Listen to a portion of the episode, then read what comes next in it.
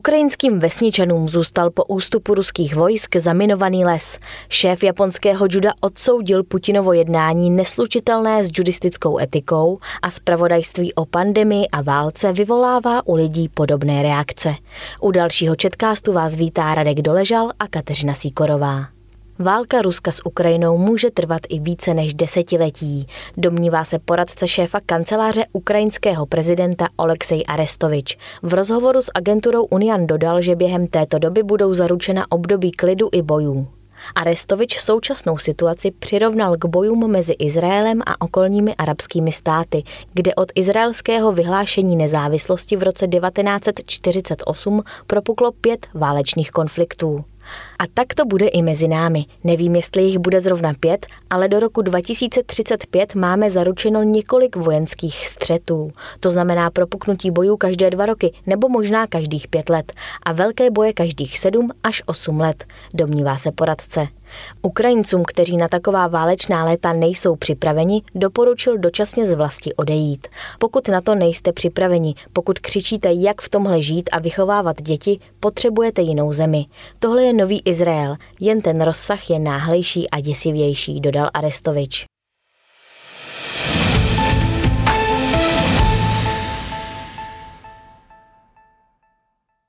Obyvatelé vesnice Lubjanka, která se nachází severozápadně od Kieva, se snaží znovu vybudovat své životy. Pokoušejí se o to v době, kdy ukrajinští vojáci odstraňují miny z nedalekého lesa, kde se předtím utábořili ruští vojáci. Ves, ve které žije méně než 3000 obyvatel, obsadili ruské jednotky hned po zahájení invaze na Ukrajinu. V Borovicovém lese se jich usídlili tisíce, vojáci kopali zákopy, vytyčovali pozice, ze kterých podle místních obyvatel ostřelovali města poblíž metropole. Odejít z domovů během okupace bylo nebezpečné, popisovali vesničané, zatímco se nyní schromáždili v místním zdravotnickém středisku. Ruští vojáci jim tehdy nařídili, aby zůstali vevnitř, ale i ze sklepů obyvatelé vsi slyšeli zvuk raket, které nad nimi létaly. Stříleli, odstřelovali, zachránil nás les. Nebýt jeho, byli bychom zničeni. Popsal 43-letý Oleh Onoprienko, který zároveň vyjmenoval zdevastovaná města v okolí Kieva, jako jsou Irpiň nebo Hostomel. Lesem mezi tím místní členové teritoriální obrany a ukrajinské armády čistili minová pole a odstraňovali další nevybuchlou munici. Byly vidět línie zákupů pokryté větvemi stromů a plastovými foliemi. V jednom ze zákupů, který podle člena teritoriální obrany sloužil ruským vojákům jako polní nemocnice, byla vidět o vchod opřená zakrvácená nosítka.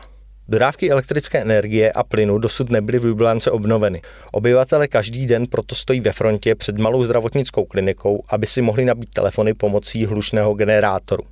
Po vypuknutí invaze 41-letý Viktor Šapošníkov zaslechl, že Rusové hledají vysloužilé vojáky a policisty. Na začátku března policejní veterán Šapošníkov proto uprchl. Nikdo to nečekal, bylo to děsivé a báli jsme se jít ven, řekl Šapošníkov, který zároveň popisoval, jak se obyvatele snažili získat zprávy o tom, co se děje mimo vesnici. A nedařilo se jim to. Ruští vojáci obsadili domy jeho sousedů a když začali koncem března ustupovat, vyrabovali podle něj všechny jejich cenosti. Uvnitř jednoho zničeného letního domu, kde se usídlili ruští vojáci, byly poházené potravinové lístky. Na zdi byly nastříkány urážky Ukrajinců. Vedle jednoho z grafity někdo napsal omluvu Ukrajincům. Tohle jsme nechtěli. Odpuste nám.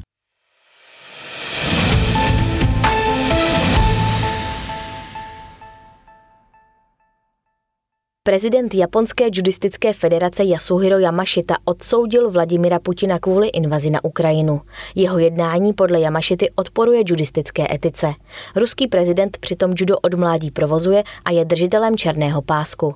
Yamashita s ním před časem točil instruktážní video o tomto sportu. Ruská ofenziva na Ukrajině ale duchu juda odporuje. Když poslouchám zprávy v médiích o nelidských činech páchaných na Ukrajině a ruské vojenské agresi, láme mi to srdce. Prezident Putin je judista a tyto činy jsou proti myšlenkám a smyslu juda. Nesmí se to tolerovat, uvedl Yamashita. 64-letý Yamashita je olympijským vítězem z Los Angeles 1984 v nejvyšší váhové kategorii. Putin ho dříve navštívil ve známém tokijském judistickém centru v hale Kodokan. V roce 2008 společně natočili video s názvem Naučte se judo s Vladimirem Putinem.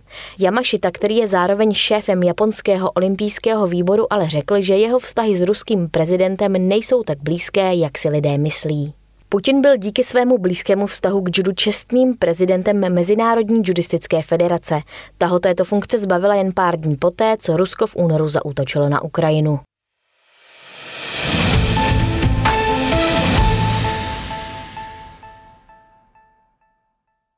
Spravodajství o pandemii a válce vyvolává u lidí podobné reakce, vyplývá z průzkumu katedry mediálních a kulturních studií a žurnalistiky Filozofické fakulty Univerzity Palackého. Důvěru v oficiální zdroje v době pandemie, stejně jako pozitivní ohlas na formu spravodajství o válce na Ukrajině, projevila nejpočetnější skupina respondentů, tvořená především bezdětnými s vyšším vzděláním. Válečné spravodajství navíc motivovalo k finanční pomoci a dobrovolnickým aktivitám, informovali zástupci katedry. Katedra oslovila 1010 respondentů mezi 16. až 23. březnem, tedy necelý měsíc po vypuknutí konfliktu. Dotazník měl dvě části. První byla zaměřena na uplynulé dva roky pandemie COVID-19 a zpravodajství o ní, zejména pak na vakcinaci.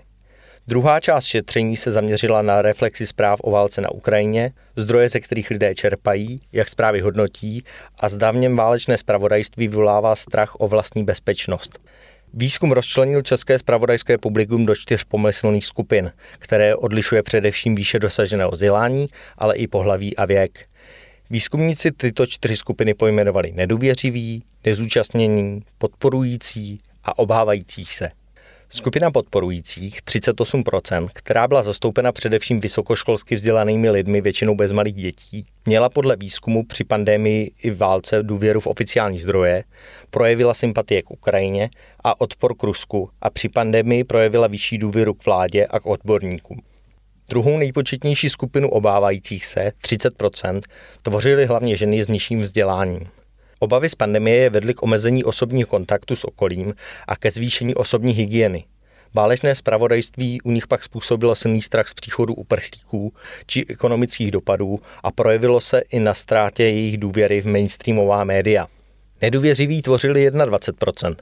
Jde o lidi s nižším vzděláním, kteří vykázali nedůvěru k odborným a oficiálním zdrojům, jak v souvislosti s nemocí COVID-19, tak s ruskou invazí na Ukrajinu. Členové a členky nedůvěřivých vykazovali značný zájem o alternativní zdroje informací, které tvořily opozici oficiálnímu mainstreamovému zpravodajství.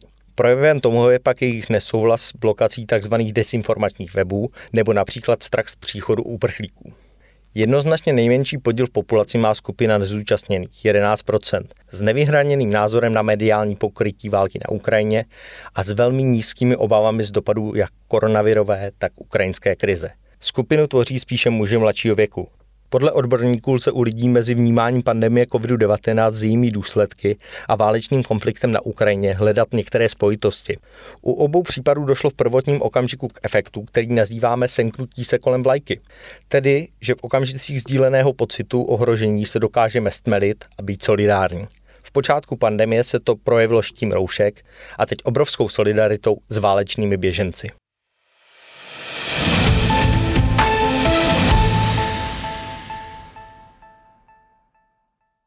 Až do nedávna panoval na ekvádorských banánových plantážích ruch a schon, který dokazoval silné exportní postavení tohoto odvětví. Ale z týdne na týden banánovníkové háje utichly.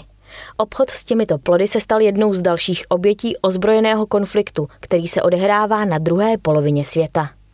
Ekvádor je největším světovým vývozcem banánů, ale toto odvětví zasáhla válka na Ukrajině.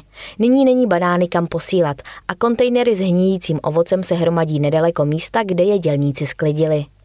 Každý pátý banán vypěstovaný v Ekvádoru obvykle putuje na Ukrajinu a do Ruska, takže nás tahle válka opravdu hodně zasáhla, řekl Franklin Torres, prezident Ekvádorské federace producentů banánů. Do Ruska za běžné situace každý rok míří z Ekvádoru banány za téměř 700 milionů dolarů, což je více než 15,5 miliardy korun. Společně do Ukrajiny a Ruska každý týden proudí téměř 2 miliony krabic z banány. Kvůli mezinárodním sankcím uvaleným po invazi na Ukrajinu však Rusko své náklady banánů nedostává. Konflikt zbrzdil mimo jiné i produkci ve městě El Triunfo, nedaleko hlavního ekvádorského přístavu Guayaquil. Pěstitelé banánů skončili. Už tři týdny jsem nespracovala jedinou bednu, řekla 62-letá Mireja Karerová, majitelka banánové plantáže Talia. Zaměstnanci odcházejí sami, aniž by dostali výpověď, protože jim nemůže zaplatit.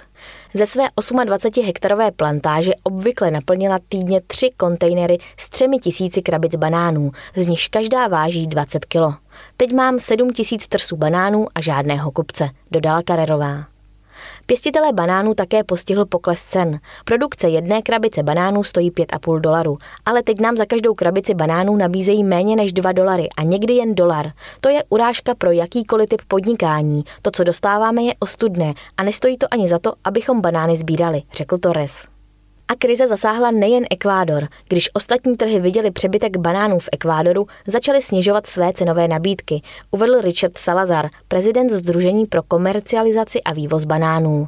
Za poslední měsíc zůstal pěstitelům zhruba milion beden neprodaných banánů.